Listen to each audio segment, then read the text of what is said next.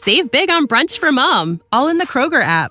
Get 16 ounce packs of flavorful Angus 90% lean ground sirloin for $4.99 each with a digital coupon. Then buy two get two free on 12 packs of delicious Coca Cola, Pepsi, or 7UP, all with your card. Shop these deals at your local Kroger, less than five miles away. Or tap the screen now to download the Kroger app to save big today. Kroger, fresh for everyone. Prices and product availability subject to change. Restrictions apply. See site for details.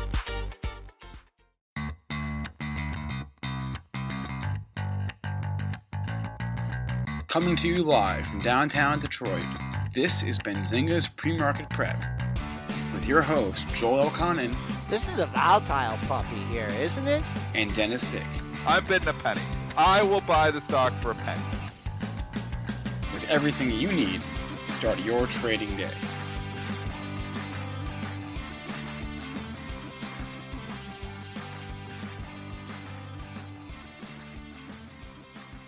Good morning, everybody. Happy St. Patrick's Day. Welcome to Pre-Market Prep. Spencer Israel, Joel Elconin, and Dennis O. Dick with you this morning. Uh, we got a big show, busy show today. A lot to talk about. We uh, we got the fact that a everything is pretty much down this morning. We got a lot of news overnight. We got some accounting issues. We got some EV news. We got a Fed meeting today. My hat's falling off. We got a, a Fed meeting today that I want to talk about. We'll, we'll preview with our guests. Uh, we got a lot to discuss. A lot going on. Two guests on the docket today.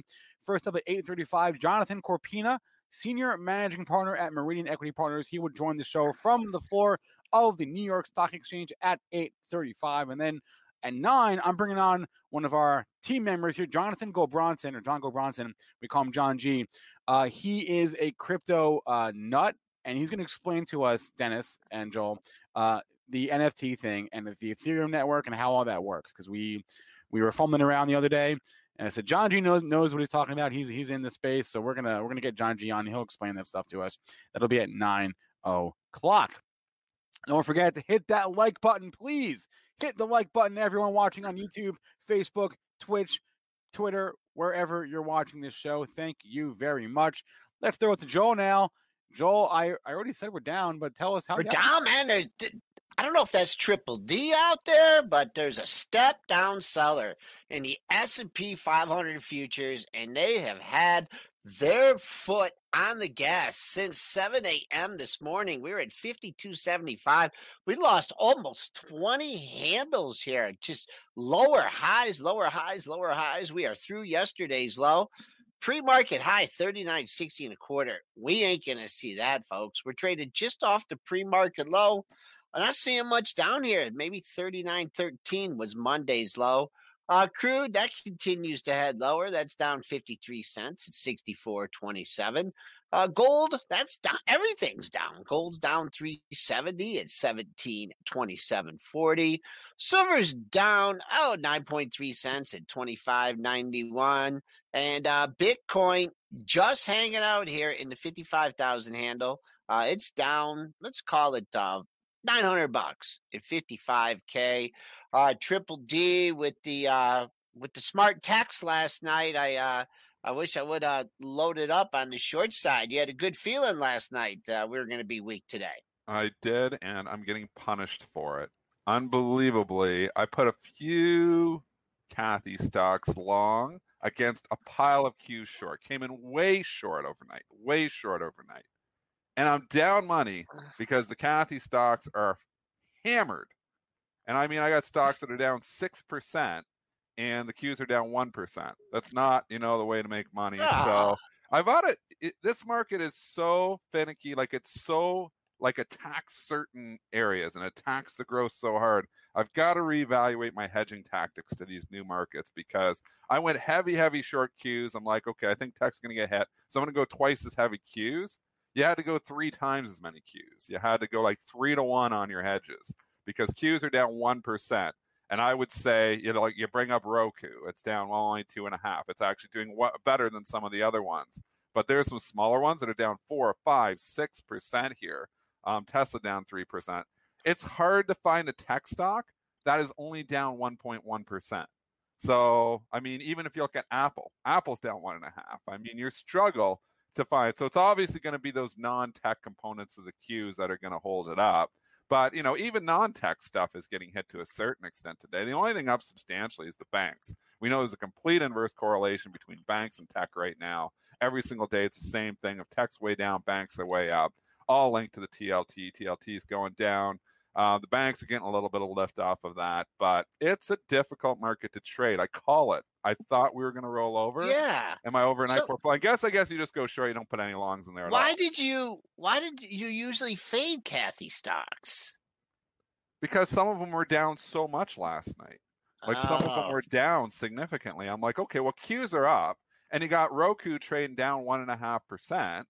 I'm like, okay, well, you know, there seems to be an edge there because you know, so I'm short gotcha. quite many cues against it. It didn't make up for it.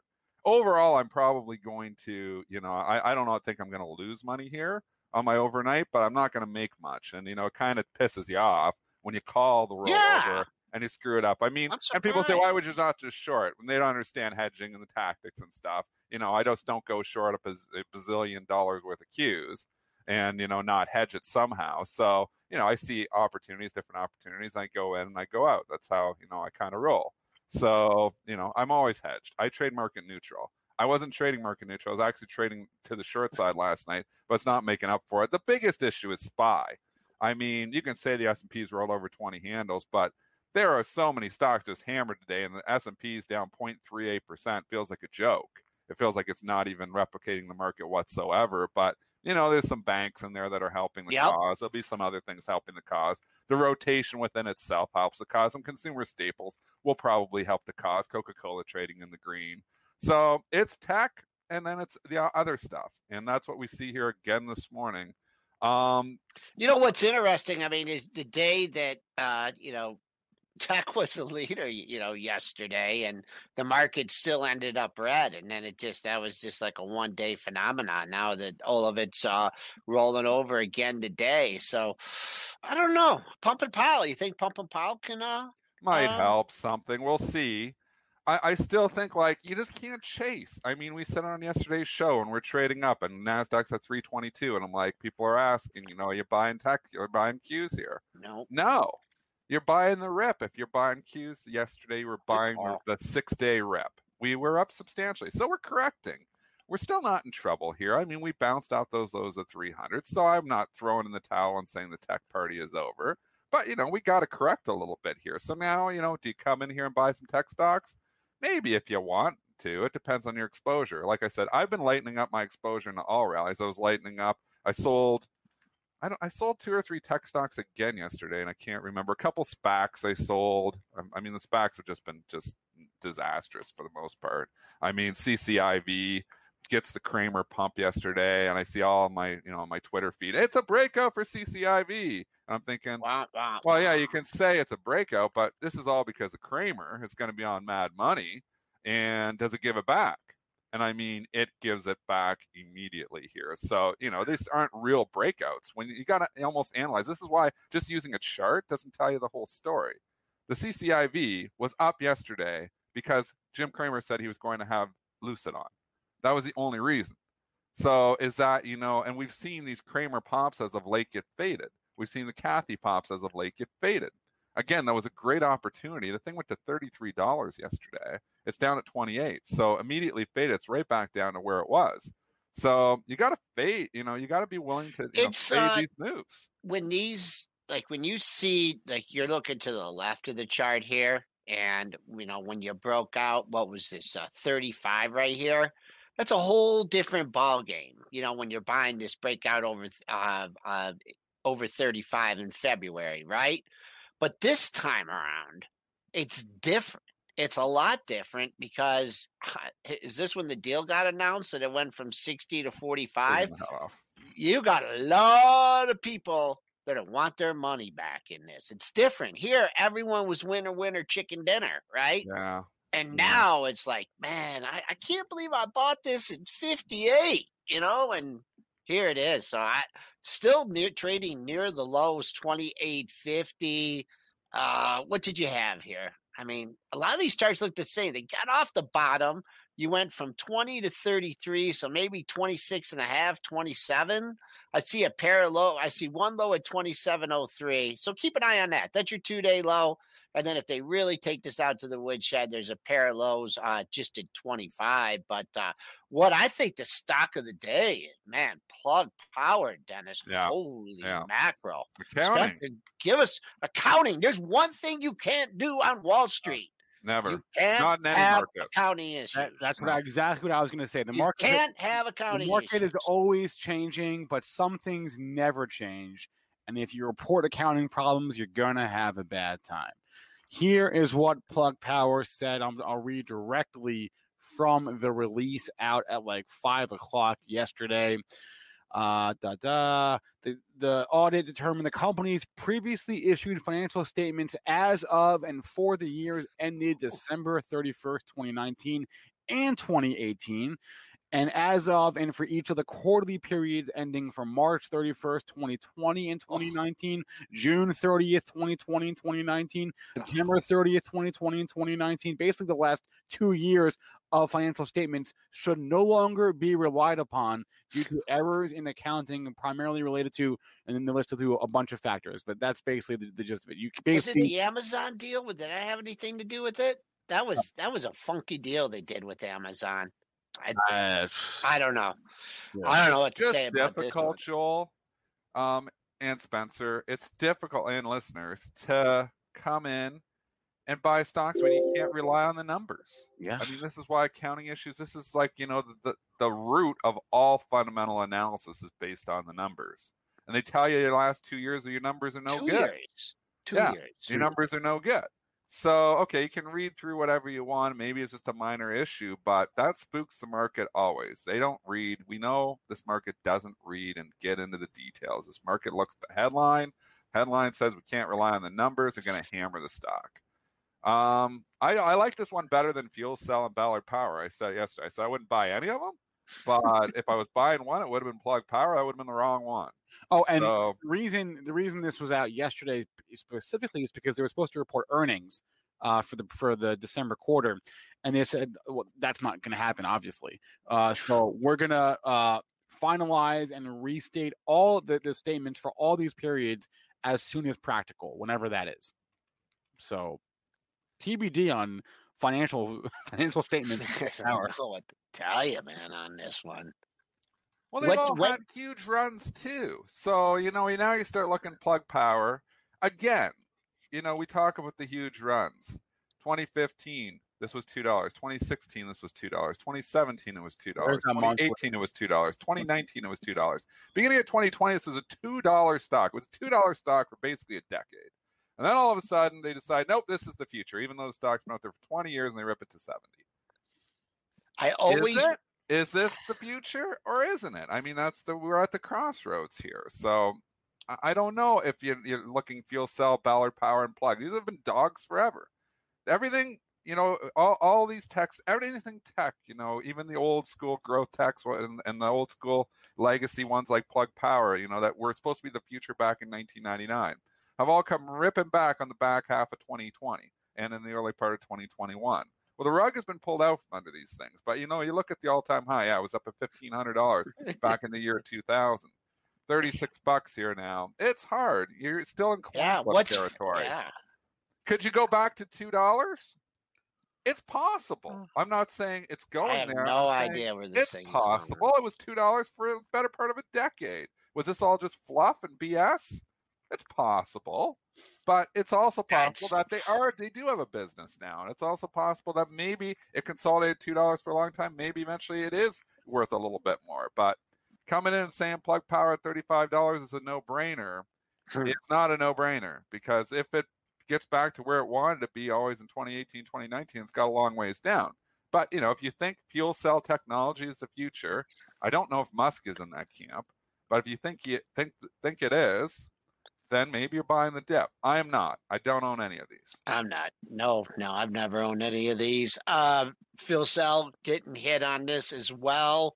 I'll just give I'll I'll just give you guys the uh the pre-market low and I'll try and you know what I try and do in this instance is I'd see what the pre-market low is and that comes in at uh, 3280 and then I scrounge around and I try and find some oh you got some gaps to fill well they're going to get filled today and I try and find a daily low and I don't have much so I would call a potential buy zone today if you really want to be patient 30 40 to 33 72 now is it going to get that low I don't know, but that's the only thing the dailies have for you. Um, and you got a little bit of a rally going right now. It might bounce back. It's hard to say, but yeah. it doesn't. Accounting issues, I lay off. I always lay off when there's accounting issues. I agree with Jim Cramer. Says accounting issues equal sell. It's going to be interesting. He never addressed this last night. I actually tweeted at him just asking because he's been pumping plug powers tires here for the better part of a year, and now they got accounting issues. So is he going to change his tune or is he going to shrug this off? Because he's always told us accounting issues equal sell. Does it hold when it's one of your darlings? Because it's the Jim Cramer darling. I don't know. I'm, I'm and, hoping he's going to address it and, and this is not to say that stocks that that are dogs for years can't can't you know become darlings. I mean, they you, can. You you could have bought AMD. It did. You could have bought AMD for a dollar six years ago, right? So sometimes the the comeback really is real.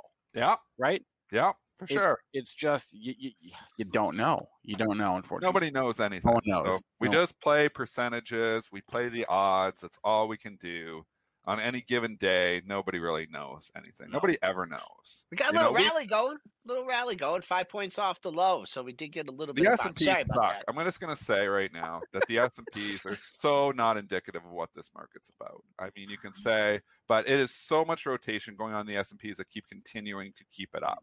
So I guess you know, as an investment, it's awesome because the SPY just doesn't go down. The biggest portion of my long-term portfolio is in SPY, so I'm happy for that. But to try to look at the SPY on any given day and tell you what the market is doing is is just not the case. It's and Joel's going to hate this as an S&P futures trader, but I'm telling you, man, you're looking at this S&P's down 10 handles. There is a whipping well in, in the growth names. Like uh, like a Cathie stocks are getting whipped here again this morning. Like what and do we down to the tune of 3% most of them. So down 0.3% is it's down 10% of what the Cathie stocks are down right now. So Literally Tesla down. Just you, any Tesla stock, Square is down three percent. Tesla's down three percent. Anything growth is down three percent plus. That while you're saying that, Dennis, I literally just sold a cat, uh, Cathie stock. What'd you uh, sell? Kappa. Kappa, she's been in this one. I was up about 10% yesterday and lost it all yesterday. So yeah, I, I, I, I, took yeah. literally, I just took like a 1% gain right there just to take it off the table because uh, it was coming I, back I down. Keep lightening but... up growth. I'm just concerned. I, again, I'm concerned too. Yeah, I'm just concerned that the growth names. I think you're going to get rotation. I don't think the S and P's are they're at all time highs. We're not saying the market is in trouble. The market's rotation continues to help it, but like I said last week, I don't think this is. It's one thing to have value coming back into favor for a couple of days or a couple of weeks. Value has been back in favor now for the better part of three months. Six six months, I would say. This is a long time now, a long time. And with the Reddit revolution, where I've said this before, as they seem to all go and look at, you know, they're they are analyzing over there. They aren't just grabbing anything. They're buying value stocks. If you look at the types of stocks that they're continuing to buy, yes, there's a few other ones like Palantir in there. But if you look, GameStop wasn't a growth tech stock. It was a value play, deep value, roar, roaring kitty. Deep effing value. This whole market, this value, and we see these waves in 2001 to 2008. Growth and tech massively underperformed yep. value. Exxon, Why? Because Exxon, we had a big tech bubble burst and everybody jumped into value. ExxonMobil was the king. years. Yeah, Exxon was the king. Yeah. So yeah. the question is, are we three months into a new decade Seven period of value? We, we we could be. I don't know, but all I know is my portfolio has been allocated to tech for a long time. So I've been trading in tech stocks and buying some other types of value stocks. I put Bristol Myers in the long-term portfolio yesterday. I traded in some tech name I can't even remember. So, but I've been trading in tech and I've been buying stocks that are you know value names for the most part. The stocks with lower PE multiples. So I think you just gotta keep reallocating. If you're all in growth and saying, no, it's all gonna come back, it always comes back. It's still periods of cycles, like longer term periods. And I don't know that we're not entering one of those longer term periods where the, the valuations are just a joke. I mean, all these Cathie stocks, the valuations are so extreme. They're never going to make sense from a value perspective. I mean, buying Airbnb at whatever the hell it's trading at, you know, yeah, it's got the growth. So you can jump in and say, oh, yeah, it's a great stock. But I mean, growth, if it stays out of favor for a while and multiples start to come in, there, there could be some serious rotation. So I just set telling people out there if you're all tech and all growth, and saying, well, it always comes back. Look at the period from 2001 to 2009. It doesn't have to do that. You got to look further. So I'm and, saying just a reallocation is what I've been doing. And not if, getting out, just reallocating some. If I can make any make everyone a little bit less afraid, if your time horizon is really longer, then don't worry about it because eventually it'll come back. It always comes back. It might take a decade. Well, that's not true, though, Spencer. That's not true. And we oh. can make everybody, but there is probably from 1999 to 2000 in the tech bubble burst. Yeah. There are probably thousands of stocks that did not come back and yeah, never came back. That's true. Oh, that's so you've got to be when you're putting something in a long-term portfolio. I'm going to say it again. You've got to be cognizant of valuation to a certain extent. If your long-term time horizon is 20 years and you're buying and you're paying 70 times sales for Zoom, that's 70 years of sales. Yes, Zoom can go up a lot. Yes, Zoom can you know increase the sales. And yes maybe it is going we're all going to just be doing zoom. We're going to get rid of mobile phones. We're just going to have you know the headsets and zoom. Maybe that's going to be the case but maybe it's not going to be the case. So there's a reason that zoom has been underperforming the market for the last three to four months. It's because the mm-hmm. valuation got absolutely ridiculous was it a good stock at $50? Sure. At 100 getting expensive. At 150 ridiculously expensive. At $588, it's an absolute joke. An absolute joke. So at $335, I think it's still a joke. The valuation is a joke. Can the story get hot again and can the growth go? Yes, it can. So we don't know the path. Maybe the story gets hot. Maybe we go to growth. Maybe, you know, with this free money out there, everything's just going to trade 70 times sales. Nobody knows. But all I know is when I'm buying a stock, that's got you know some a solid you know track record, a solid dividend. It's got you know a little bit of growth. Even Facebook, you know, paying 19 times with all its businesses, it's a lot more reasonable investment than going and buying Zoom and saying it's going to come back because it always comes back. They don't always come back. Obviously, all right. As being a little facetious, right? They don't always come, come back. That that's definitely true. I you gotta be cognizant of valuation when you're long term investing. I've always trading, had boring stuff. When you're trading, you can do whatever you want.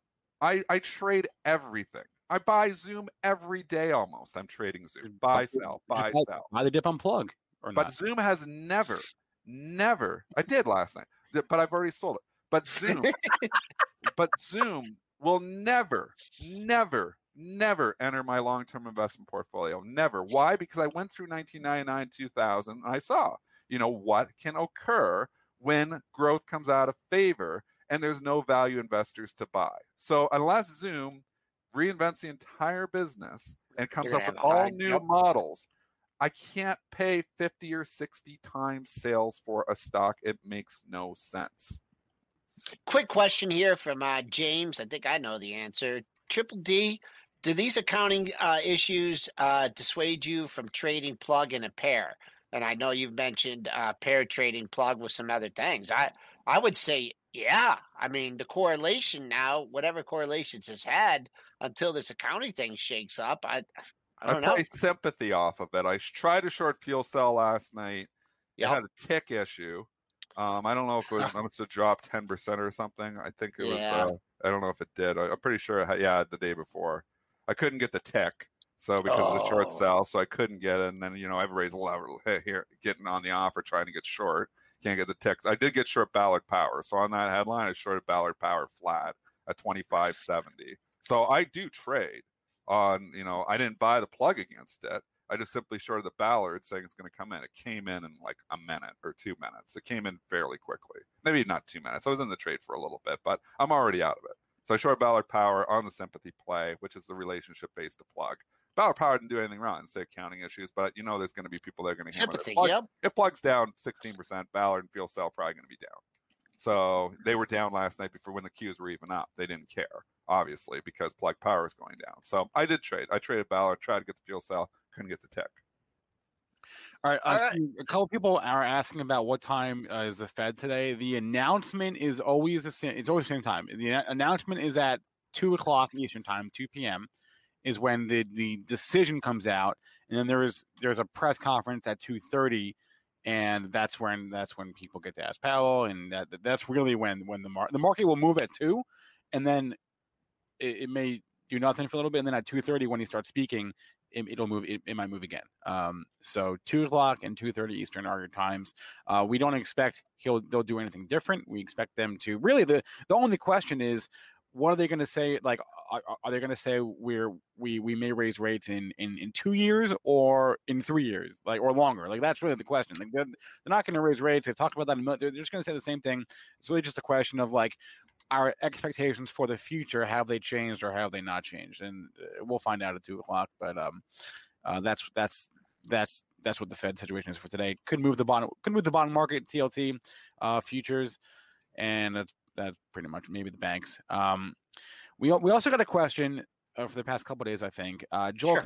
uh, can you explain exactly what a quad witch is. I'm sure a lot of people listeners know, and I'm sure some of them don't. So Friday is going to be a very interesting day. One, because it's an S&P rebalance. Yep. And two, because it well, three reasons actually. Two, because it's the first day of March Madness, and uh, oh, three, oh, yeah. three, it is a quad witch. Joel, can you explain? Sure. What is a quad witch? All right. Well, in the old days, back when uh you know Dennis and I were, it used to be a triple witch, and so I'm just going to give you the most ig- ig- insignificant part of the quad witch, and those are single stock futures. Uh, they just never took off. They, uh, I believe, one of the Chicago Stock Exchange tried it. Um, I've talked to Rob Friesen about it. He said there was just no edge, no liquidity. The only person I know that used them is uh, Jerry Parker from Chesapeake Capital. So let's take out the single stock futures. Dennis, you, I'm sure you've never traded. All so right.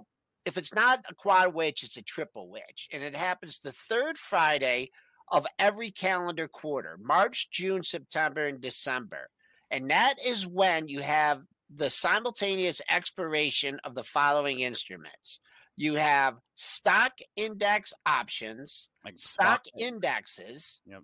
and options on individual stocks. And there are a lot of turning points and there's a lot of things. And that's when Dennis and I, we text last night, I, you know, last March you had the gamma unwind. I'm not exactly sure what that is, but I, I think one thing that, you know, there's, a, there's going to be a wild expiration. I don't know which way it's going to go, but there's a lot of stuff coming off the board. So it's, it's, it's more volatile trading. Dennis, I know people asked you about how you do it and, you just kind of sit back and wait and fade it, right? I fade the the three fifty to four. I fade the four o'clock closes. If they're yep. going gaps up this way, gaps up this way, I'm selling the gap ups and I'm buying the gap downs. I'm buying the dips and selling the rips right on the four o'clock close. And is that I do that algorithmically strategy? too? Yeah, do, is that? I mean, you you do adjust that though, like over the years. I know you've been oh, doing yeah. it. Yeah, you trade it. I always pull for news. You know, if there's a newsy stock coming or something's trading you know, on a lot, yep. yeah, I pull those out of my spreadsheets. So, but you know, I, I've always faded the moves, just providing liquidity. That's classic Don Bright. Rest in peace, Don Bright. So many good strategies came from you. I know there's some listeners that probably know Don out there as well. Um, Don, that's Don Bright creativity right there. That from back, you know, to the in the '90s you know we fade those big institutional moves we fade those you know we, and you know what? That strategy still hold water they come in sometimes they come in immediately. Sometimes they just come in like oh, within yeah. seconds. Yeah you don't get the huge gaps you used to it doesn't seem like um sometimes you can i guess. There has been some big ones. There was one like two or three years ago option expiration on, on a quad witch and I I it was a whole pile of stocks. Like there was like Johnson Johnson gapped up two bucks on the closing print. I shorted that and immediately made a dollar. UNH I think gapped down. I don't know if some of the traders out there, the prop traders, if they're listening, probably can remember, but I think it was UNH when it was like I'm going back like 2018, so UNH was maybe like a two hundred dollar stock. I think gapped down like 10 bucks or something on the closing print or eight bucks. There's some big ones, yeah. Yeah, those are like gifts. So, you know, all of a sudden stocks trading like here and boom, they're here and boom, they're here. Well, I want to be a buyer down here. I don't want to be a seller down here. It's not rocket science. So, You know, so how I play that, I've talked about this before. I use the LOC, limit on close. I got, you know, stocks are trading here. I surround the fair, you know, fair value going out a little ways there. But, you know, I, I use LOC, a limit on close. That's going to execute me on the closing print or cancel. So my offers here, let's say, you know, Johnson Johnson's trading, let's just bring up the price right now, hypothetical situations, trade at 161 and a half well, you know, maybe I'm throwing out a 162 short or a 162 and a half short. If it closes at 163, I get short at 163. I don't get 160. Multiple orders too. Yeah, I'll, I'll, yeah, I'll, yeah, I'll throw out multiple orders out there too. Sometimes if I really think it's really going to go, um, you can do a couple of different levels. You could throw one out you know, and sometimes it depends on how aggressive you want to be. Sometimes you go half a percent, you go one percent. Maybe you want to, maybe you're not a very aggressive trader. Maybe you want to go one and a half percent. You start to go within a half a percent, then it starts to get dicey. You, yeah, you're, you're not. Market could move on. Yeah, I mean, there's, there's, you know, so I think you're staying out over half of a percent. But again, people, you know, that are listening, or what are you going into a trade for a half a percent? Well, you get 50 stocks and a half percent, you just made a lot of money. so, I mean, this is basic market making at the close, is what it is. So, this is how I trade. I'll enter a trade for a 0.1% edge. If I have a 0.1% quantitative edge, I will enter that trade and we probably don't have time. For, we'll, we'll, we'll, another time. The old was it the Russell rebalance story when you forgot to turn off your algorithm? No. and you were going to Europe the yeah, next. I was going on the European vacation. I was like, we might not be able to go on the European vacation. I got executed on the Russell rebalance. I got 200 stocks in about two seconds, and with size, and I'm like, holy cow! I was trying to work out and trying to work out and it was interesting anyway. So I ended up getting about half a them and then I hedged it all with SPY and went on vacation. I traded out from London. That's, the, that's the answer. Just just hedge it with SPY, buy SPY, sell SPY, and call SPY it. hedge isn't working in this call market. It, though. I'm yeah, but with SPY and Qs right now, and I got a couple tech longs like Roku, and I'm just destroyed on them. Well, it, it, was the the thing, and we'll we'll move on. We'll do some earnings after this. Is yep. but you didn't you didn't turn off your algo. So you it was still running, yeah, in the background. so you would sell a stock, and then you would be like, "Wow, I just I just sold this stock," and then it would be it would be long again. I don't know how it came back in my portfolio, but the algorithm's still buying. So I mean, this is one thing to algorithmic traders out there again I, I, this is the first thing it should be on page one of my algorithmic trading book is when you're developing your own programs and i mm-hmm. literally developed the software from scratch I had four programmers developing it from scratch lots of money in that stuff believe me lots of money to play, pay and that kind of stuff. Never put a minimize button on your program. So i had the little mind they put a minimize button so i can have more screen room and it can just run in the background so the minimize, so I had the program minimized in the corner. And I'm like, how am I still buying stocks? I'm like, what's going on? And I'm like, oh my, it's running in the background right now. It's literally running in the background um, because I've got the program minimized. It's still running. I didn't shut it down. So yeah, algorithmic traders don't put a minimize button on your and, algorithmic programs to save screen. Well, as usual, Dennis's pain is our entertainment. So moving right along, let's go to. I know you're such a you're such a good sport. Good stories. yeah. All right, let's do. You're actually the funniest. Oh, I, like. Funny. I kind of hope you have losing days because that's when you're the funniest. Is when you have losing. I'm days. having a losing day today. I'm pretty sure. It can be the second one of the year. I'm buried right now. All How's right. Bearish coming in? How's this happen? A Hedging, man. Rate, I lose money. All right, man, I'm dumb. Earnings. Let's do a couple earnings. A couple, and then we'll have Corpina on in two minutes. Let's start with CrowdStrike, CRWD. They gave a lot of guidance last night. So their their Q1, I'm um, sorry, their Q4 EPS beat the estimate. Their Q4 sales number beat the estimate. Their Q1 guidance for EPS beat. Q1 sales guidance beat fiscal year EPS guidance beat. beat, fiscal year sales guidance beat, everything beat for CrowdStrike last night. And oh, doing man. well last night until yeah. they pulled the tech bubble carpet out. they pulled the rug out from underneath it. Who was listening to the afternoon show yesterday? Because I was as about convicted as I could be about this 209 to 210 area. Good level. Uh, You remember that, Spencer? Yeah. Because we had three highs at that area. The 50% is right at that area. You got people crushed on the way down here. You had people that bought the dip at 170. And I don't know if any. I hope someone got. I didn't. I did not participate in this, but I. I mean, that 210. That was a gift from the market gods. I mean, holy moly. They marched it up, uh, almost got to 212, right? So you're splitting hairs, you know. But now it's what 199.50. Yikes! You might not be seeing that 210 for a while. Uh, we're the we're on the downside here. Let's just look at yesterday's range. Huh. Yesterday's low 193.50. I don't know if you're going to see that. Uh, and the close is right in uh, below it too, with nine, 196.31. So keep an eye on that. Make sure it doesn't go red on you. That's uh, for CrowdStrike. What else did we have? Let's uh, do, we'll, we'll, do one more, and then I'm going to give Jonathan Corpina a call. I'm going to call him in the background, so I'll do that while Joel. Okay. What do you got? Um, you want to do Lennar? I mean, we, there, there's a few. Uh, we, we Lennar, did it pop and drop? We can go to Kodak. Yeah, let's I do, actually traded the Kodak. All right, all right. Let's do Kodak because that Kodak. That, that that one's more fun. Yeah. And always boring. Um, Kodak, I don't even know uh, uh, how to interpret the numbers. They just uh, we, uh, here. I'll, either do, either do they. Yeah, I mean here they so they, they, they filed for a mixed shelf offering of up to five hundred million dollars. Um, they're going to sell up to 44 and a half, uh, or it's from 44 and a half million shares from a selling shareholder. Um, yeah, I'll just give you like they had operating EBITDA loss of a million dollars last quarter or last year. I don't know. Talk, talk about your trading in, in Kodak. I actually had a long position in this that I'd bought because somebody said, "Oh, it's an NFT play," and I'm like, "Okay, well, maybe you know this could get a little bit of life." I bought it a couple days ago, and it actually was showing some life two days ago. Went up to 1050. That's weird. Oops, sorry. Joel, you got to put that thing on vibrate. I know. Silent, I know. silent mode. Silent mode. Silent mode now. Thank you.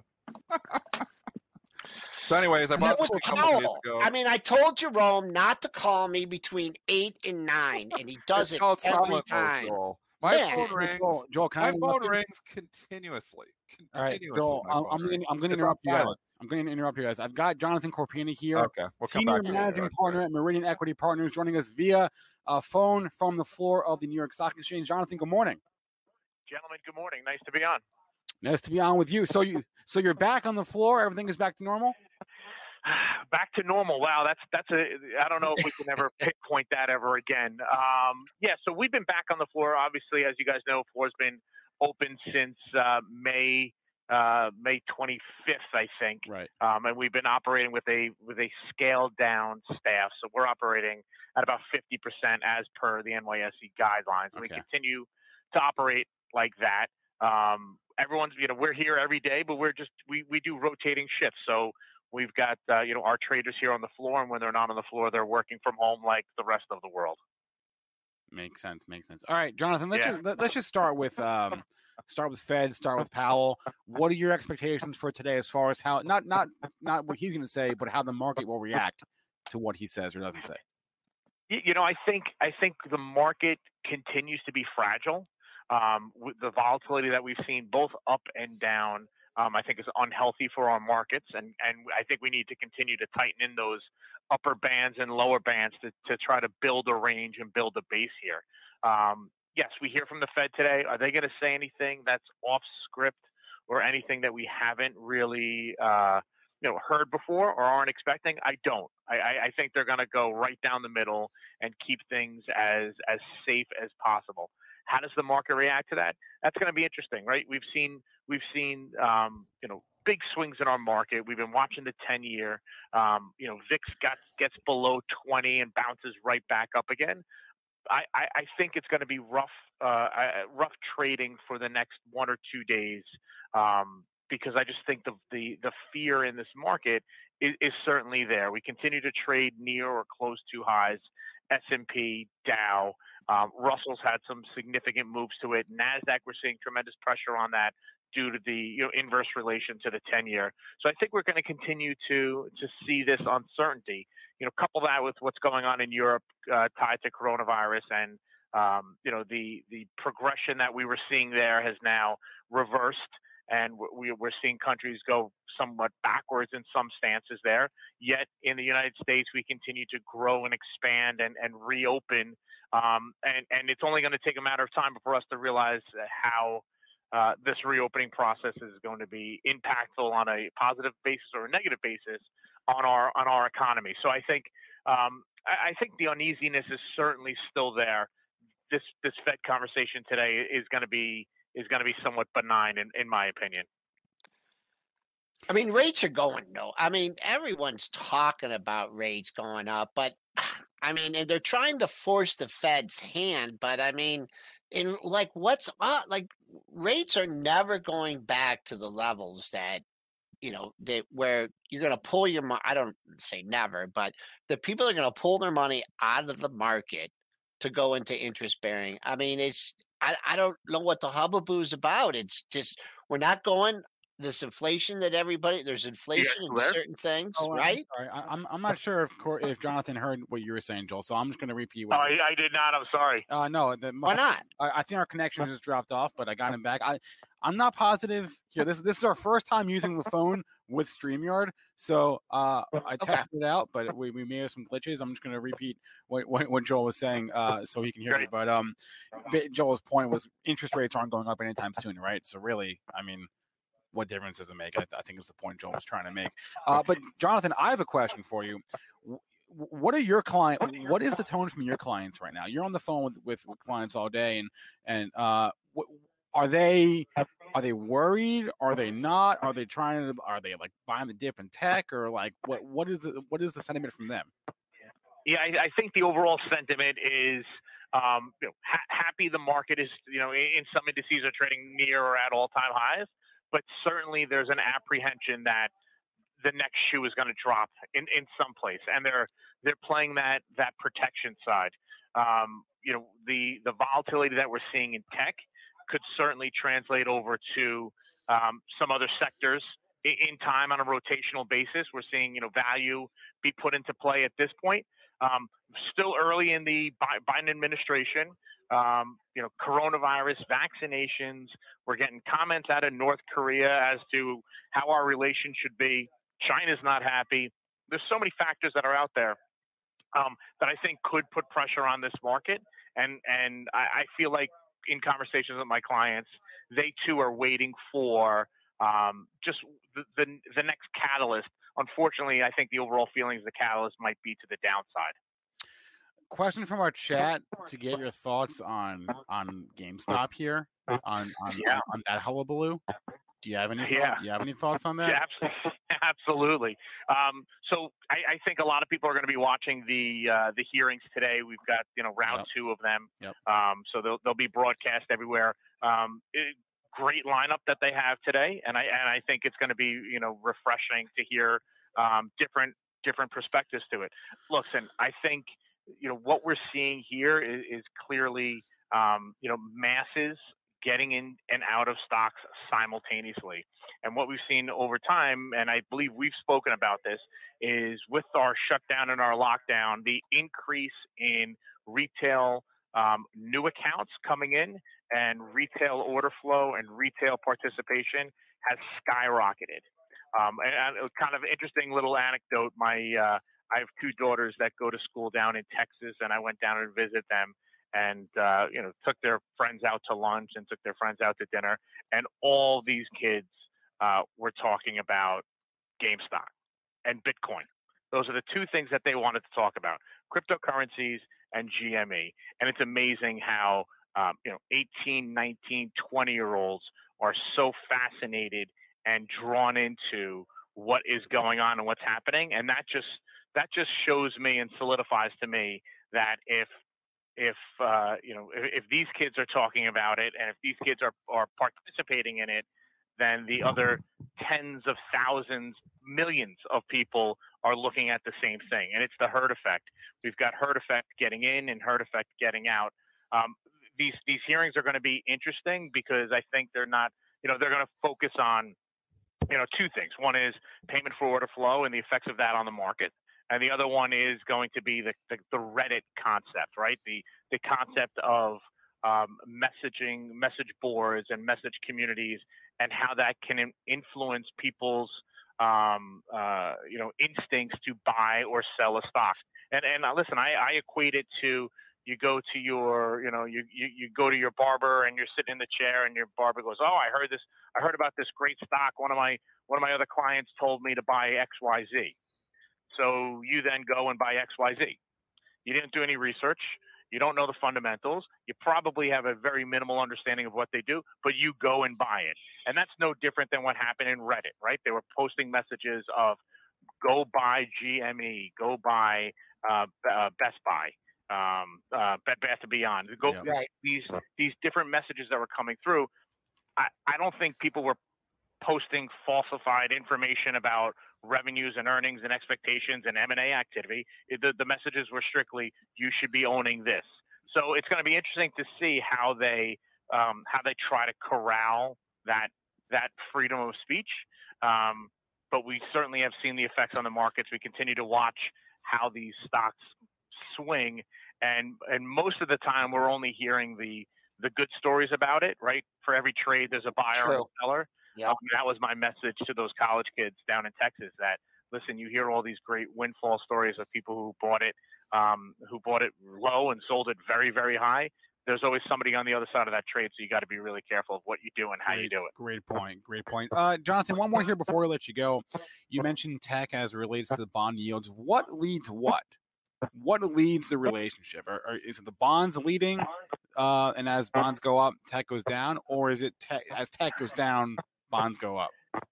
I, I think I think bonds I think bonds leading uh, the momentum in tech, right? I mean, the, right. the 10 year trading, you know, the 10 year trading at, you know, uh, at, at sub levels um, are offers not only tech, but, you know, many companies out there just low, low interest rates from for long term cash. Um, and, and that money could be, you know, is yeah. put to use very quickly in a very expanded point of view.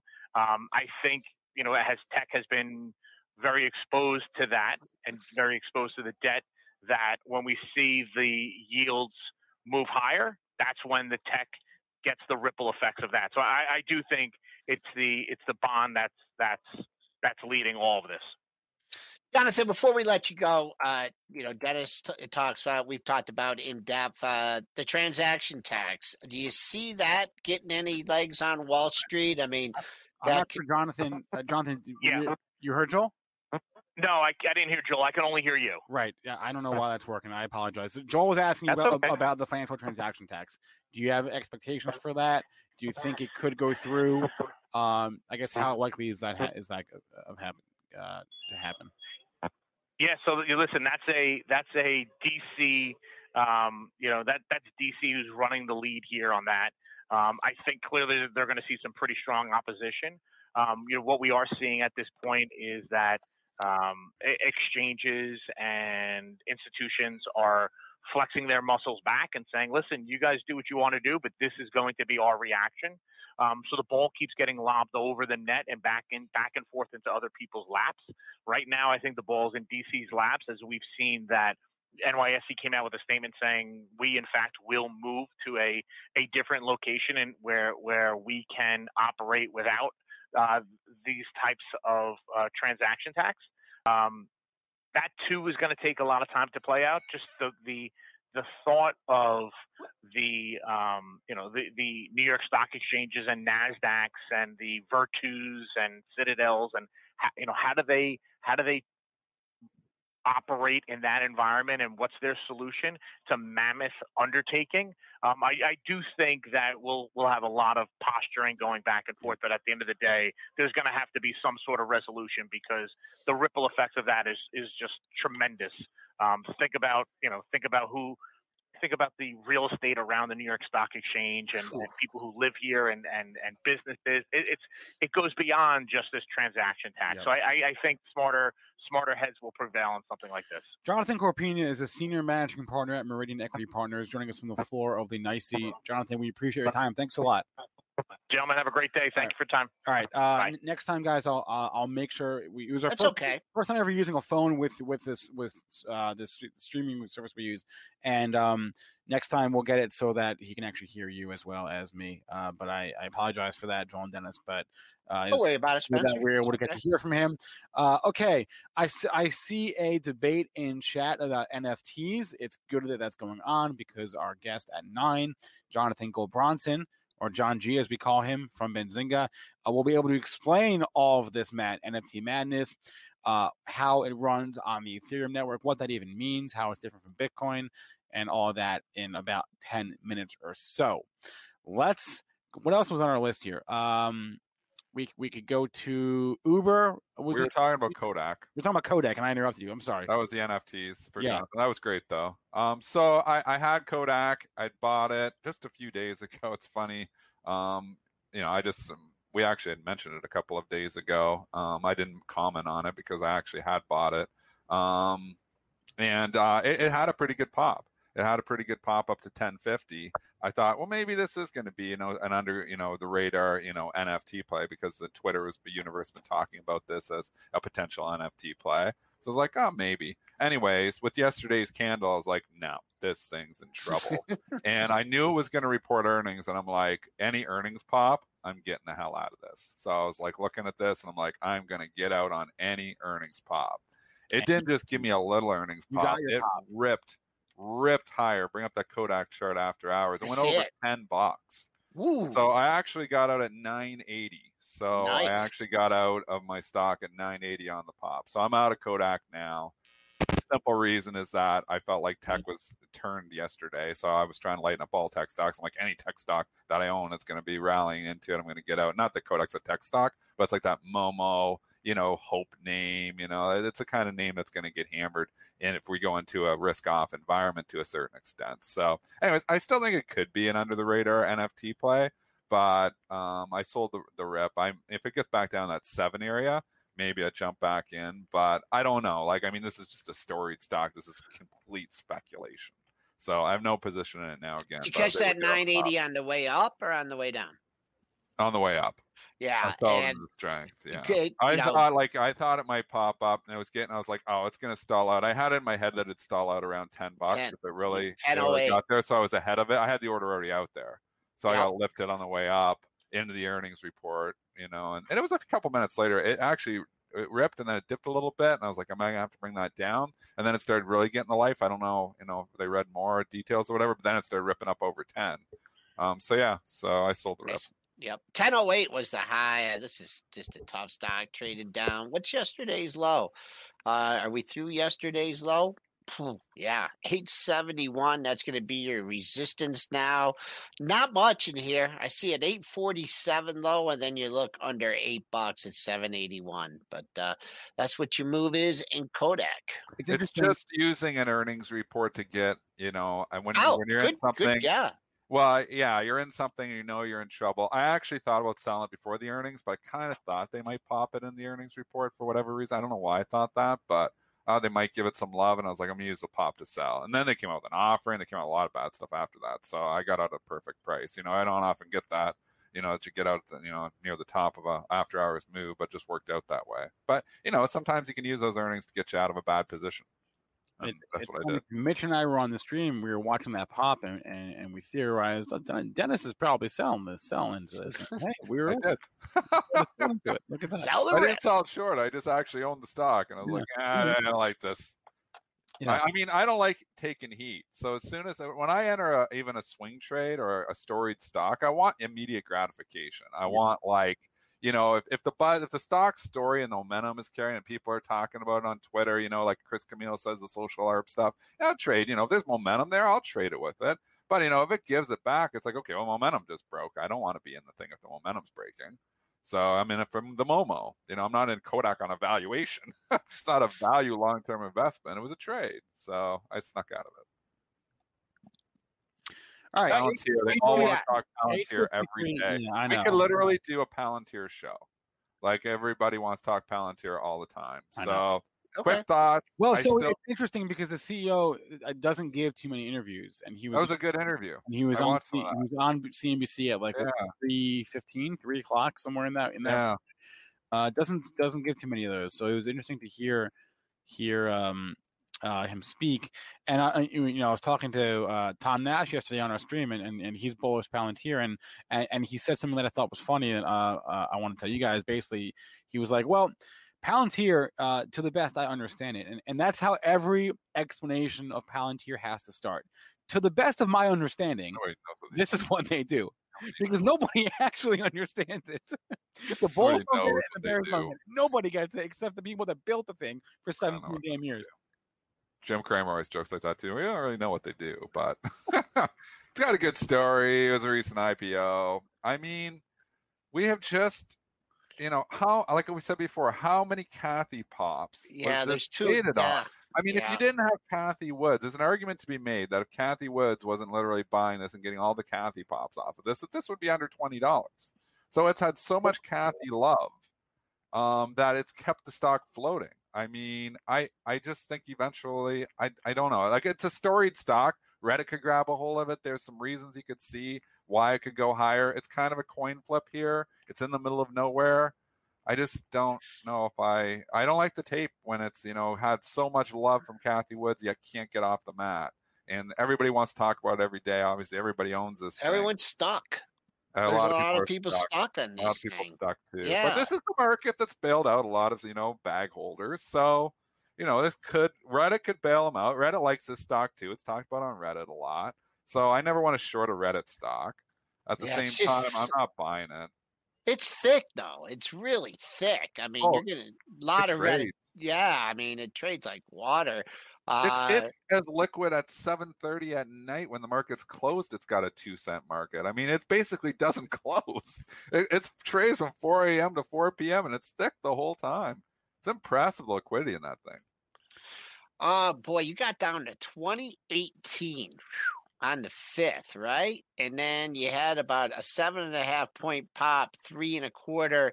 That puts you like 23 and a quarter, 23 and a half, giving back this move. So that's what I'd be looking for on a pullback, a daily low at 23, uh, 2310. And then, man, I would not get excited about this thing. And I'm just going to target that whole 27 area. Someone was definitely targeting that after the last four sessions.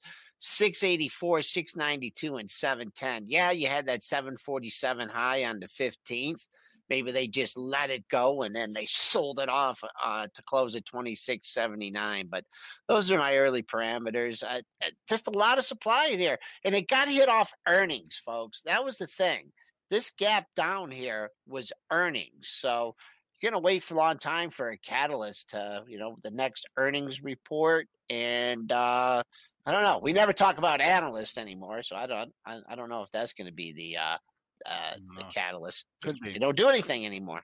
They do stuff, but it's just not as interesting as everything else. So, yeah. Uh, oh, I just want to point out this Roblox too. I know we talked about it, man. These new stocks, if you're trading these, I mean, you don't have much information, but holy mackerel. I mean, at 77, 78, that was your high, your all time high. I mean, boom, you got up there yesterday. I believe got a Cathie boost, right?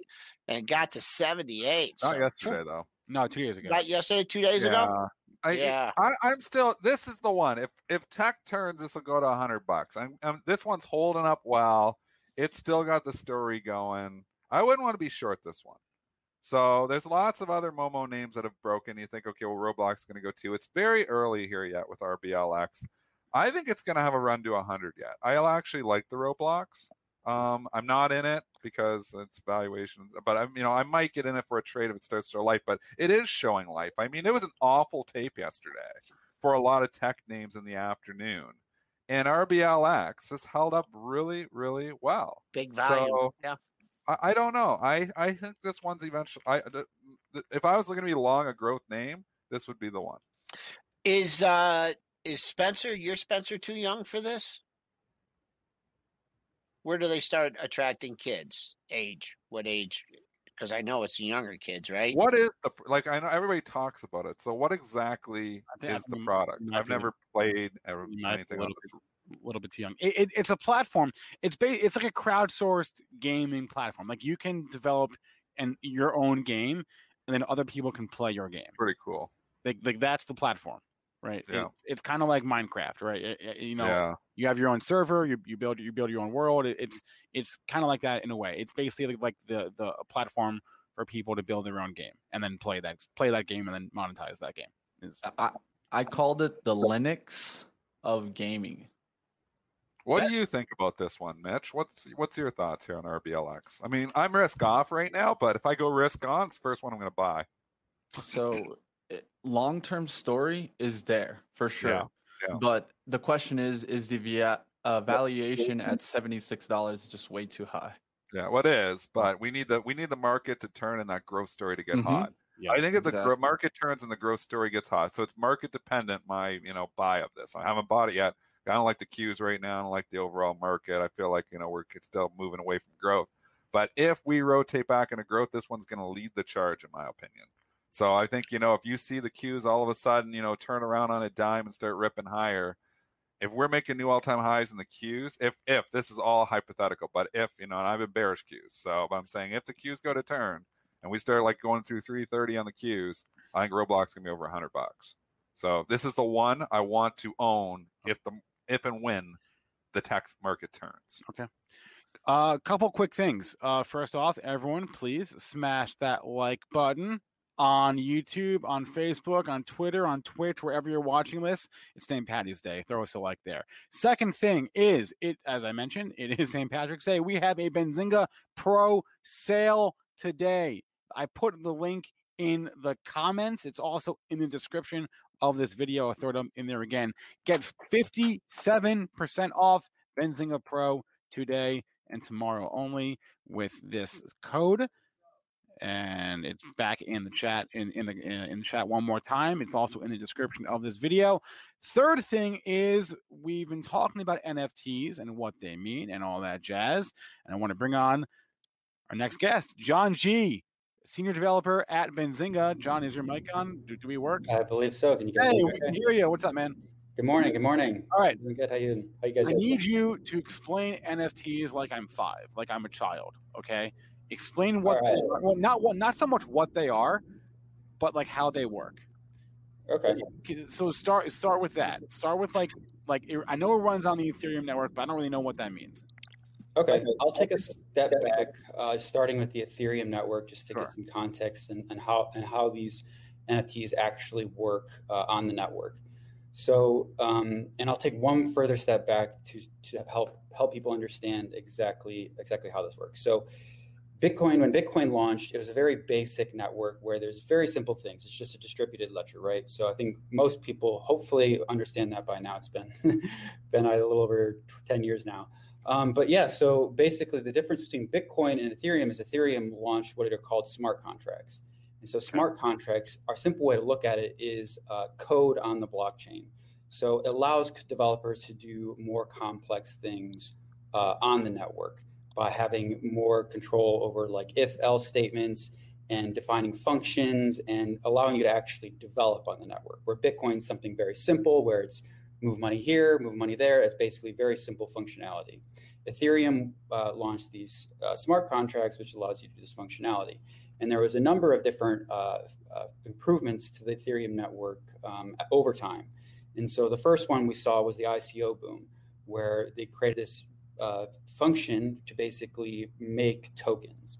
And so the ICOs where you can make, you know, BAT, Link, all these different types of tokens uh, running a smart contract on the Ethereum network. NFTs are basically no different, where it's another type of smart contract where there's functions involved that allow you to build a limited amount of supply of something. For ERC20, there's they're uh, fungible tokens where you know they all represent the same thing. Um, and then the difference between that and the NFTs is there's a limited number of them. And so you can make one NFT or you can make a few of the sim of some NFTs. They're all represented uh, as, as their own individual uh, digital asset versus the NFTs, or excuse me, the the the non or the fungible tokens that we saw back in 2017. Okay.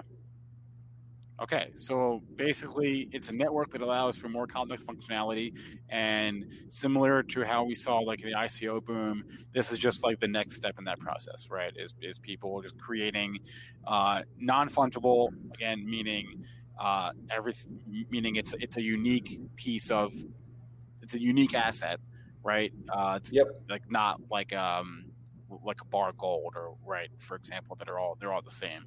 Um, non fungible asset uh, that can be bought and sold on this network. Um, yep. So, so like the for the moment, as far as use cases, use cases, all I've really seen is is art. Right? Are there other are there other use cases that we're not thinking of right now? Um, well, yeah. So the use cases. I mean, it started with uh, uh CryptoKitties like was the first big one um, back uh, in the last cycle, and you know throughout that time, I think there was a few other uh, different NFTs that were created. Cypherpunks uh, was the was the next uh, kind of big one that happened, I believe, earlier last year. Um, and all these are very basic, like attributes that you define to actually create this in this very simple digital art um, with different attributes like you know this person has this classes with this color and, and, and very basic attributes and then yes the artist kind of came in uh, I believe like eight months ago now is, is probably about the time frame and and representing their actual digital artwork. Um, and now we're getting into songs.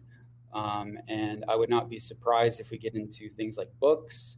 I mean it's, it's any digital it's any digital uh, representation digital file um, that you can that you can uh, represent on the network as a as a as a non fungible token.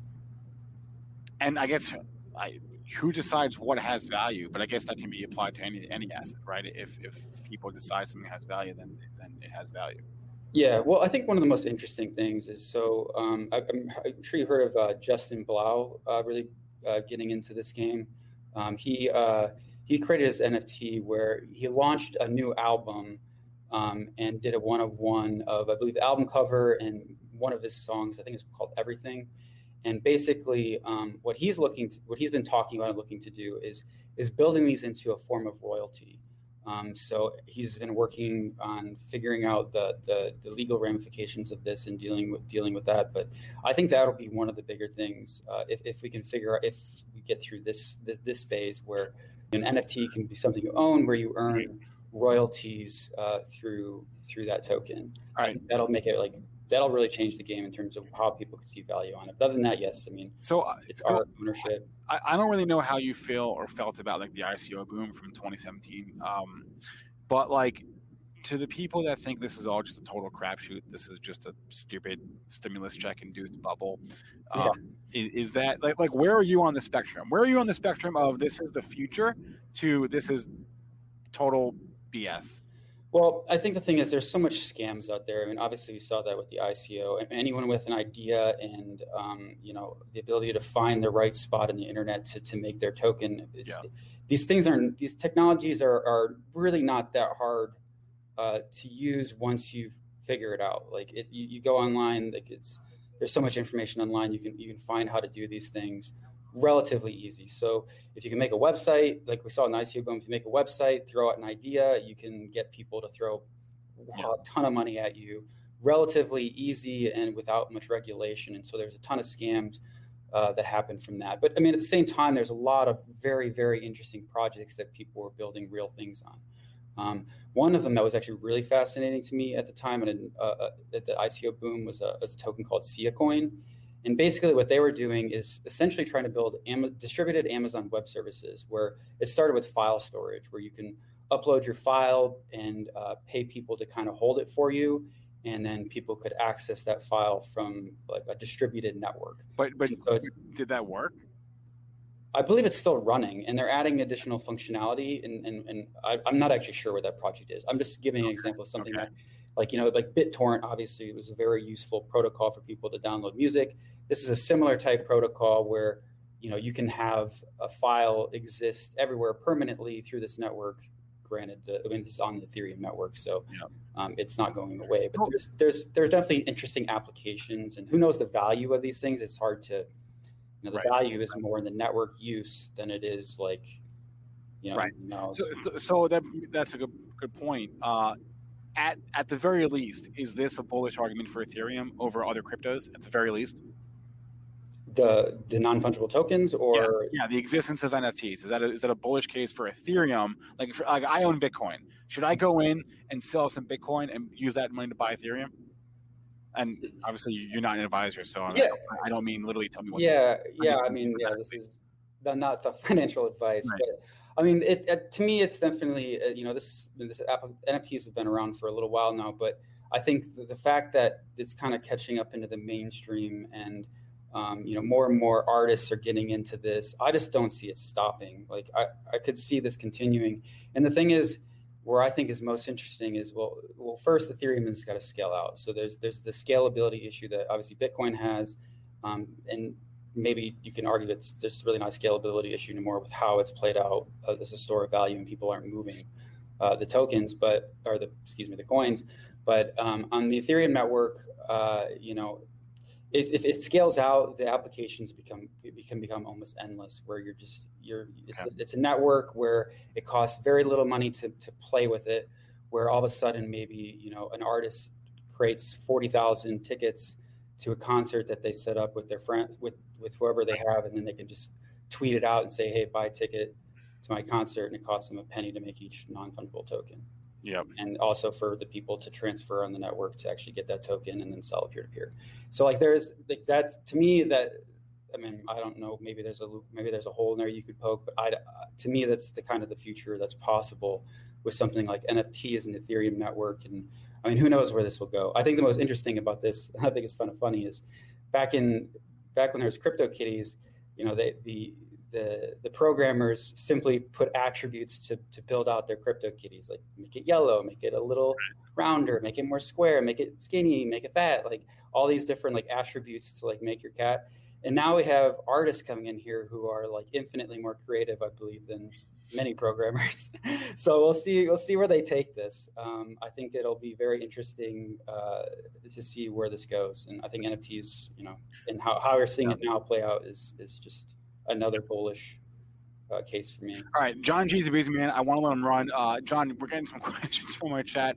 Uh, really, a couple of them. One, are you on social media? People want to people want to follow you, and and, and two, where do you learn all, like all this stuff? Like like you're you're a crypto nut. Like what are you reading, watching, or listening to that that where, where you're learning all about this world? Um, so I will say if you want to first the first place to start is probably Andreas Antonopoulos as well as Trace Mayer. Um, Andreas Antonopoulos has a bunch of content on YouTube, a bunch of books as well. Um, Trace Mayer has a great podcast. He was actually like a gold bug turned turned Bitcoiner from uh, you know his understanding of, of, of, gold as a market and uh, seeing what Bitcoin could offer for the future. And I think that lays a pretty good foundation for for what this what this networks actually mean.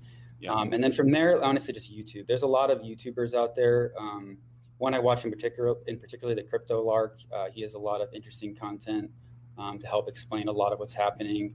Um, and I mean, there's all different types of uh, types of YouTubers out there. Um, the Defiant is a really good pod or a good YouTube and podcast that I found recently that interviews a lot of different people in the space. Okay. Um, but yeah, I mean, there's there's it's really you know search around YouTube.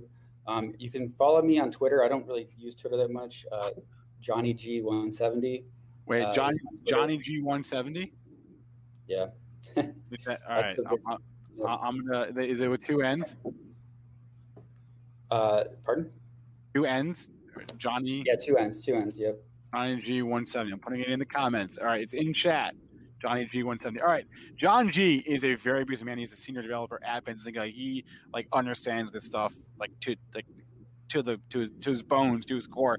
John G, thank you so much, man.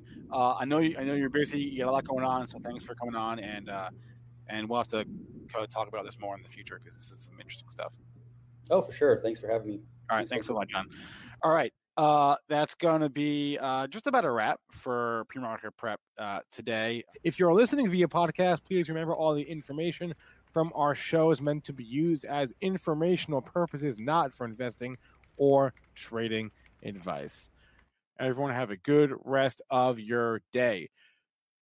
When you need mealtime inspiration, it's worth shopping Kroger, where you'll find over 30,000 mouthwatering choices that excite your inner foodie. And no matter what tasty choice you make, you'll enjoy our everyday low prices, plus extra ways to save, like digital coupons worth over $600 each week. You can also save up to $1 off per gallon at the pump with fuel points. More savings and more inspiring flavors make shopping Kroger worth it every time. Kroger, fresh for everyone. Fuel restrictions apply. Save big on brunch for mom, all in the Kroger app. Get 16 ounce packs of flavorful Angus 90% lean ground sirloin for $4.99 each with a digital coupon. Then buy two get two free on 12 packs of delicious Coca Cola, Pepsi, or 7UP, all with your card. Shop these deals at your local Kroger, less than five miles away. Or tap the screen now to download the Kroger app to save big today. Kroger, fresh for everyone. Prices and product availability subject to change. Restrictions apply. See site for details.